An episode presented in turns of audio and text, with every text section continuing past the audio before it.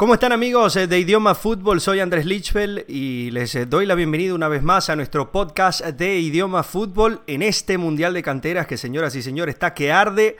Ya empezaron los octavos de final en Manchester United, se está enfrentando al Bayern de Múnich y para este encuentro tenemos a alguien muy especial, alguien muy importante y voz certificada para poder hablar de fútbol, el señor Francisco Blavia, quien me acompaña. ¿Cómo está Francisco? Y bueno, muchísimas gracias por acompañarnos. Andrés, ¿cómo estás? El placer. Bueno, primero que nada, gracias por la invitación. Y bueno, el mensaje sigue siendo el mismo. Hay que quedarse en casa, hay que esperar que, que bueno, que se transite por, por el lado correcto esta parte de la historia tan, tan, tan complicada y tan dura que estamos viviendo. Mientras tanto, hablamos de, de esto que tanto nos apasiona. Así es, y, y, si no tenemos fútbol hay que inventarlo y por eso en Idioma Fútbol tomamos la determinación de hacer este este torneo que bueno, ya ha tenido participación de miles y miles de personas y, bueno, cada quien se está interesando más por aprender un poco sobre el origen de, las figuras que tantos conocemos. Así que para el día de hoy tenemos el partido, como bien lo decía, del Manchester United y el Bayern de Múnich. Así que eh, antes de entrar en materia, eh, Francisco, ¿quién, ¿cuál de estas dos canteras crees tú que, que, lleva la batuta en este partido?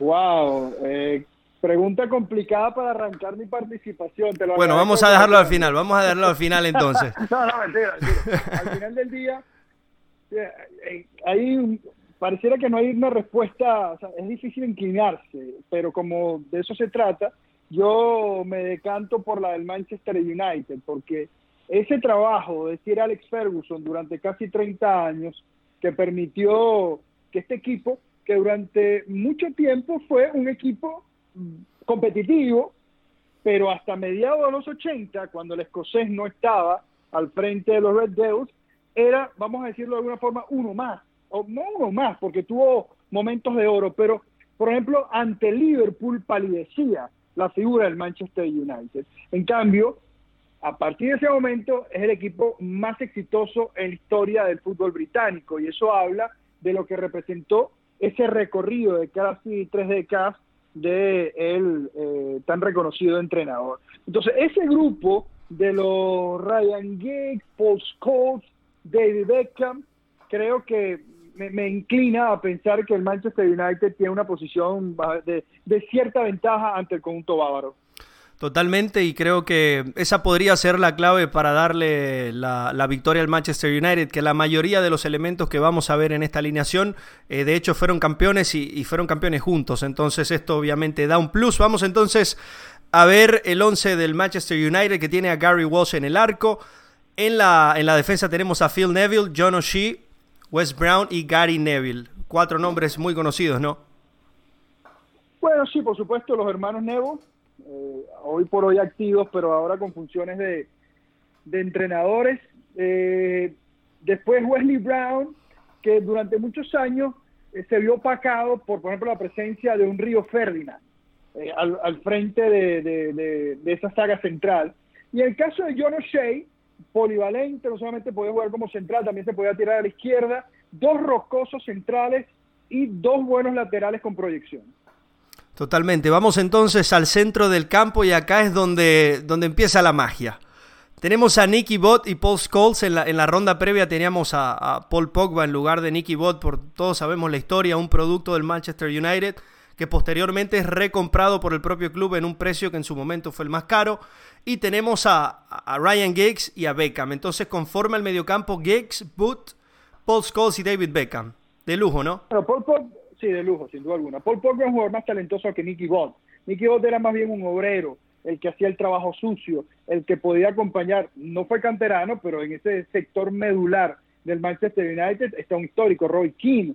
Eh, y entonces era un poco como, como ambos se compenetraban. Y por supuesto la magia de Ryan Giggs, jugador eh, con, mayor cantidad de partidos en la historia del club, y por supuesto lo que representaba eh, Paul Scholes, un 8, o sea, un volante mixto que daba también salida de muy buena pegada y ni hablar de, de Beck, eh, no solamente lo que representó dentro, sino fuera del campo, la habilidad para tirar eh, esas faltas y, y, la capacidad no solamente de, de, impactar más bien en la, en, la, en la táctica fija, sino esos recorridos por la banda, esos cambios de frente, eh, convirtieron a Beckham en jugador que en su momento, Andrés, yo creo que se le sobrevaloró por su facha, por, por, su, por, por, por la energía, el carisma, pero fue un muy buen futbolista.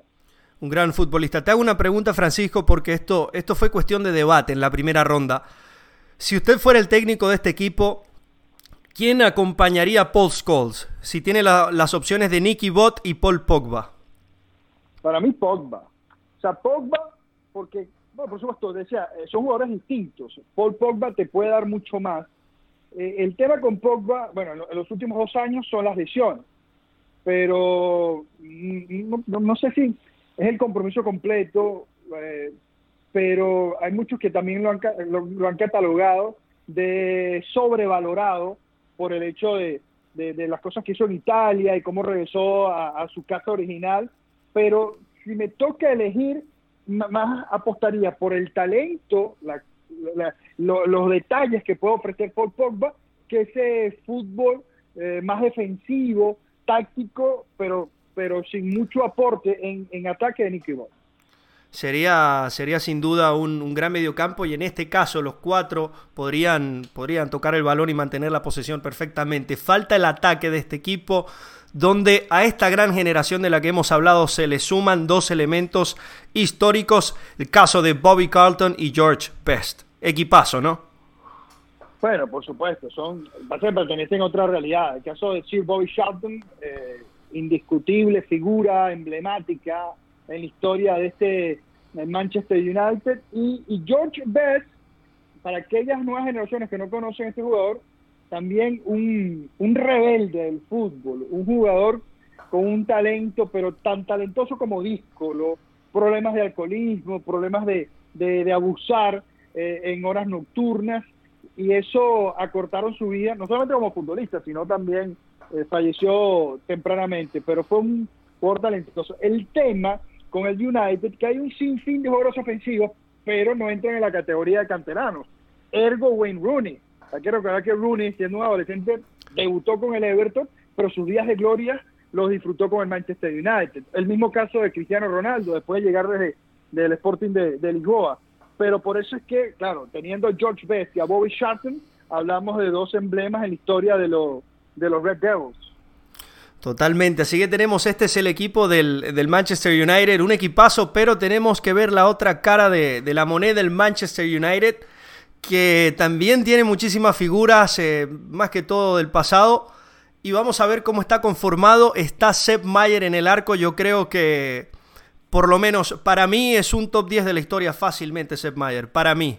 Bueno, lo que pasa es, imagínate, es la competencia Sepp Mayer pero ahora me ataca una duda. Estoy convencido que sí, pero igual me ataca una duda porque es el caso de Manuel Neuer.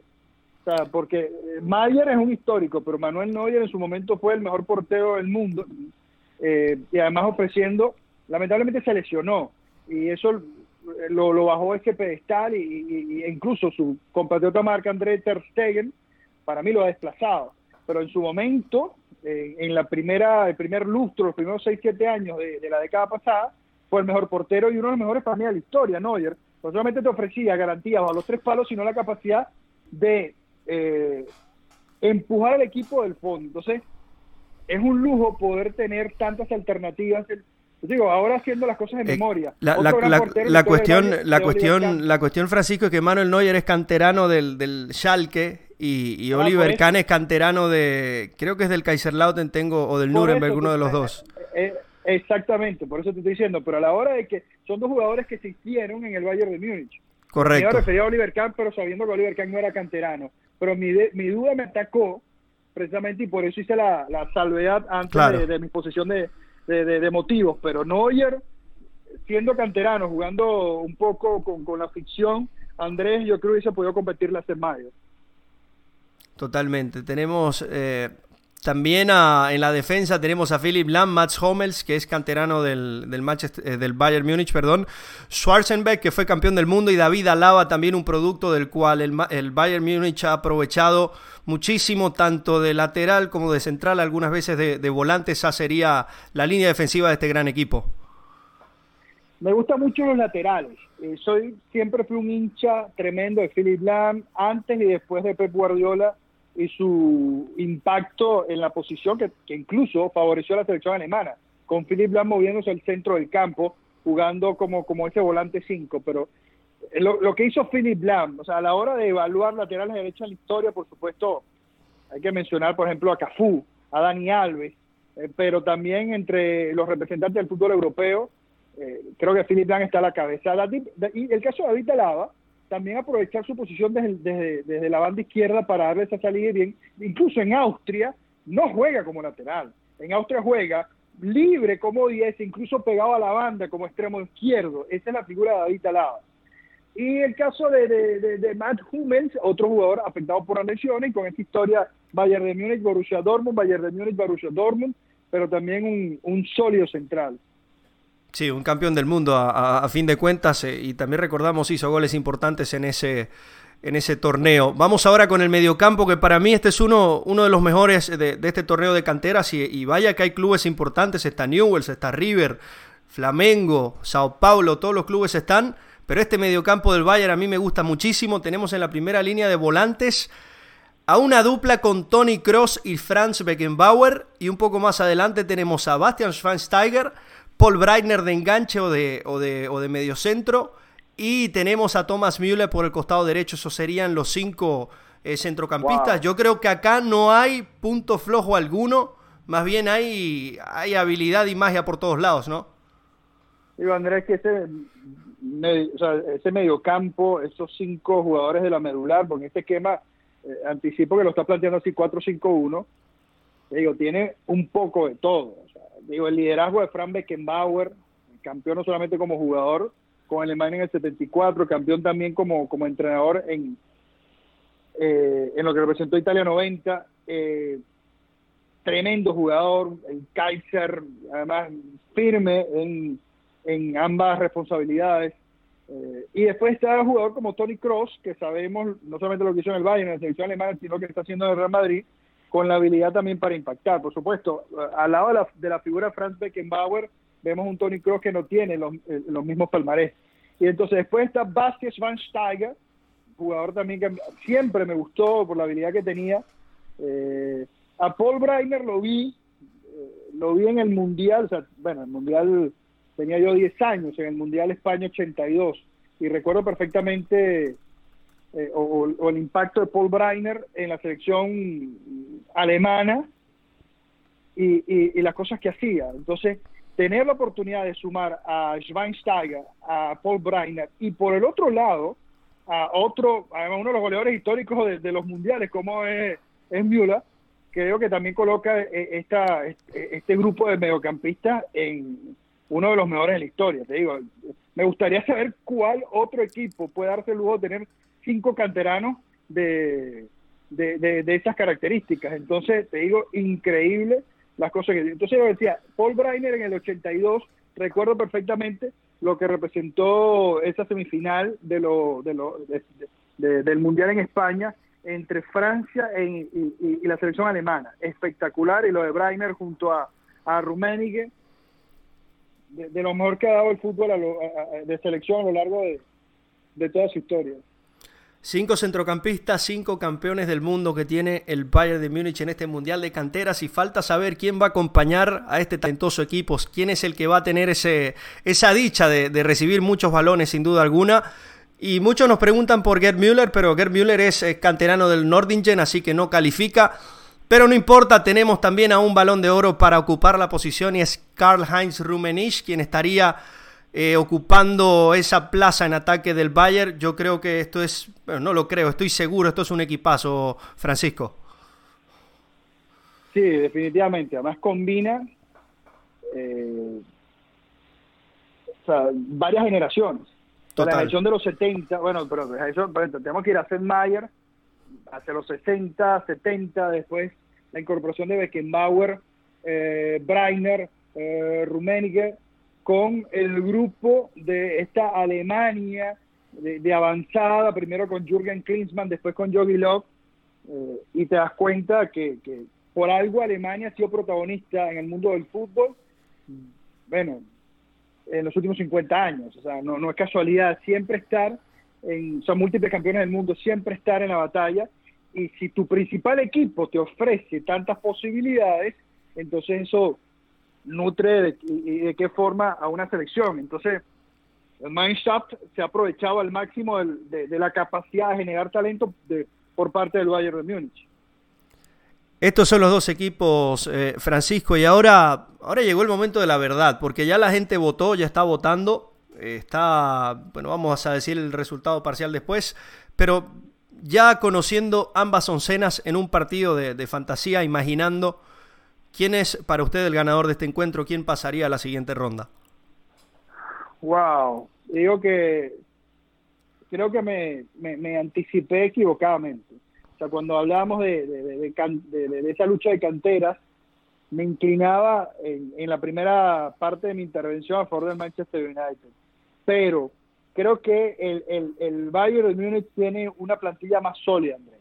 Porque no solamente en defensa, o sea, primero tener a Mayer, Mayer como primera alternativa, tener la oportunidad de contar con un Hummels en el centro de la saga, con dos laterales, eh, empezando por Philip Lam, Beckenbauer, digo, la, la, la, comunión de generaciones, e, esa línea, esa, esa, esa columna vertebral de, de, o sea, de la mitad de la cancha se ría Beckenbauer, Breiner y Rumeni, incorporando a, a, Müller, Schweinsteiger y, y Cross, creo que, me, que, que en definitiva voy a apostar por la cantera bávara para este duelo ante un muy buen núcleo como el Manchester United, pero creo que sobre todo comparando las defensas y aquí hay unos nombres clave, eh, se va a ver superada por, por, por, su rival. Yo estoy totalmente de acuerdo, Francisco. A mí en esta llave me gusta más el, el Bayern y también eh, sacando a colación el tema del arquero. Gary Walsh en el Manchester United fue un portero que si uno ve su palmarés tiene, tiene laureles importantes, pero la mayoría de ellos como suplente sí permanecía en el equipo, pero nunca pudo ser figura y tampoco en algún otro equipo. No, no hay muchas opciones en el Manchester. Recordemos que generalmente los porteros Bartés, Peter Schmeichel, Van der Sar, De Gea generalmente son extranjeros. Y en el Bayern tenemos a Sepp Mayer, es una diferencia abismal. En la votación está ganando actualmente el Manchester United con 8.323 votos sobre el Bayern de Múnich que tiene 6.606 votos, 56% a favor del equipo inglés. Bueno, piensa diferente la audiencia, Francisco, a nosotros. Bueno, lo que pasa es que yo creo, eh, por supuesto esto forma parte de una gran especulación, pero no sé si le puede estar pasando a mucha gente lo que me pasó a mi entrada. O sea, guiarme por esa primera impresión pero te das cuenta, o sea, tú hacías un recorrido por el portero del Manchester United. Es que históricamente el fútbol inglés no ha contado, o sea, Gordon Banks, eh, Peter Shilton, pero no tiene un emblema, no tiene un Led Yashin, no tiene un Seth Meyer, no tiene un Gigi Buffon, no tiene un Iker Casilla, no lo tiene el fútbol inglés, es la historia. Entonces digo, el emblema es Gordon Banks y pertenece a ese grupo que ganó el Mundial del 66. Pero Peter Shilton, Peter Shilton, eh, y después del 2000 para acá, Calamity James. David Seaman, quizás el de los mejores de los últimos. La, la, Foca Finan. Y, y, bueno, y hoy en día, ¿quiénes son los porteros de, de, de, la selección inglesa? O sea, ¿quiénes son? Nick Pope, eh, Jordan Pickford. Eh, o sea, no, no hay un jugador. O sea, por eso digo, los mejores porteros de la inglesa son extranjeros. Y lo, y lo han sido los últimos años. O sea, no, entonces ahí donde tú dices, ya ya el United en, la, en, la, retaguardia flaquea, porque además Wesley Brown y, John O'Shea tampoco, o sea, fueron, o sea, ahí es donde tú tienes que colocar a otros jugadores de mayor envergadura, por eso te mencionaba el caso de, de Río Ferdinand eh, hace un rato, entonces eh, te da el mismo Nemanja Vidic, o sea, jugadores que eh, a los otros nos desplazaron, entonces es donde te estoy diciendo, o el bloque defensivo del Manchester United digo, de la mitad de la cancha hacia adelante es donde comienza a verse un poco la magia. Pero el bloque defensivo no tiene nada que buscar con lo que te ofrece el Bayern. Estoy totalmente de acuerdo y por eso también eh, concreto en que el Bayern pasaría en esta llave. Francisco, de verdad, muchísimas gracias por, por acompañarnos. Esta iniciativa que, bueno, cada vez crece más y ya, ya lo anunciamos, tendremos segunda parte de este torneo con, con más equipos porque nos han pedido, e, es, muy difícil, ¿no, Francisco? Complacerlos a todos, hay muchos clubes en el mundo, ¿no? No, pero muy interesante este recorrido que haces porque además es muy ilustrativo. Porque a veces uno, digo, por eso digo, falsos conceptos, faltas, falsas ideas, eh, te das cuenta de que el United nunca tenía un gran portero, que le falta también eh, en las nuevas generaciones referentes en ataque, porque hay que, bueno, eh, trasladarse a, casi que al fútbol en blanco y negro con Bobby Charlton y George Best. Entonces ahí te das cuenta que, que, o sea, consigues detalles quizás en el día a día no, no, no, no reparas en buscar. Así que te felicito por la iniciativa y cuenten conmigo en otro de estos ejercicios, Andrés. Muchas gracias, Francisco, y, sin duda te vamos a querer que estés ahí. Y, también lo más interesante, y yo como sudamericano lo veo así, en esta oportunidad estamos viendo quién es quién, porque Sudamérica mantiene sus armas, Europa la suya. Entonces, cuando vemos un once como el de Newells, que tiene a Lionel Messi, a Jorge Abaldano, a, a Gabriel Batistuta, Tata Martino, Sensini, Poquetino, Maxi Rodríguez, y vemos Argentinos Junior con, con, Maradona, Juan Román Riquelme, Claudio Borgi, y seguimos analizando cada uno de los países, ya la cosa no, no está tan dispareja como en la vida real, ¿no?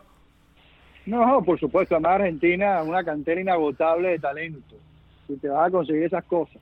Pero es que también, ojo, por ejemplo, Messi en Newell's cosas así, o sea, hay, hay, algunos detalles. Bueno, aparecen las dos canteras, esas son las reglas, para, para evitar problemas con, todo el mundo, Messi sí está, y Riquelme está en Boca y Argentinos para, usted sabe. No, pero es distinto, es distinto, porque o sea, Riquelme en Argentino es distinto que Messi viajó a, a España siendo un niño de 12 años. Entonces, o sea, ¿cuánto impacto puede tener en, esa cantera? Por eso yo creo que es una discusión inagotable. Sí, por eso decidimos, decidimos darle oportunidad a, a los jugadores a, representar diferentes planteles si lo amerita. Y este caso es especial porque es Messi y porque antes de emprender su, su camino, hacer lo que hoy es, la figura y la leyenda que hoy es, eh, pasó por, por Newells y e imagino que también en su niñez marcó un impacto. Seguramente. por supuesto.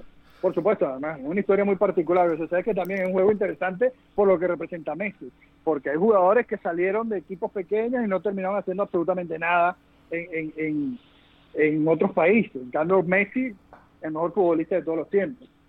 Sí, es un, es un caso espectacular. Eh, un placer de verdad, Francisco, que nos hayas acompañado y también a todos los que nos escuchan. Muchísimas gracias.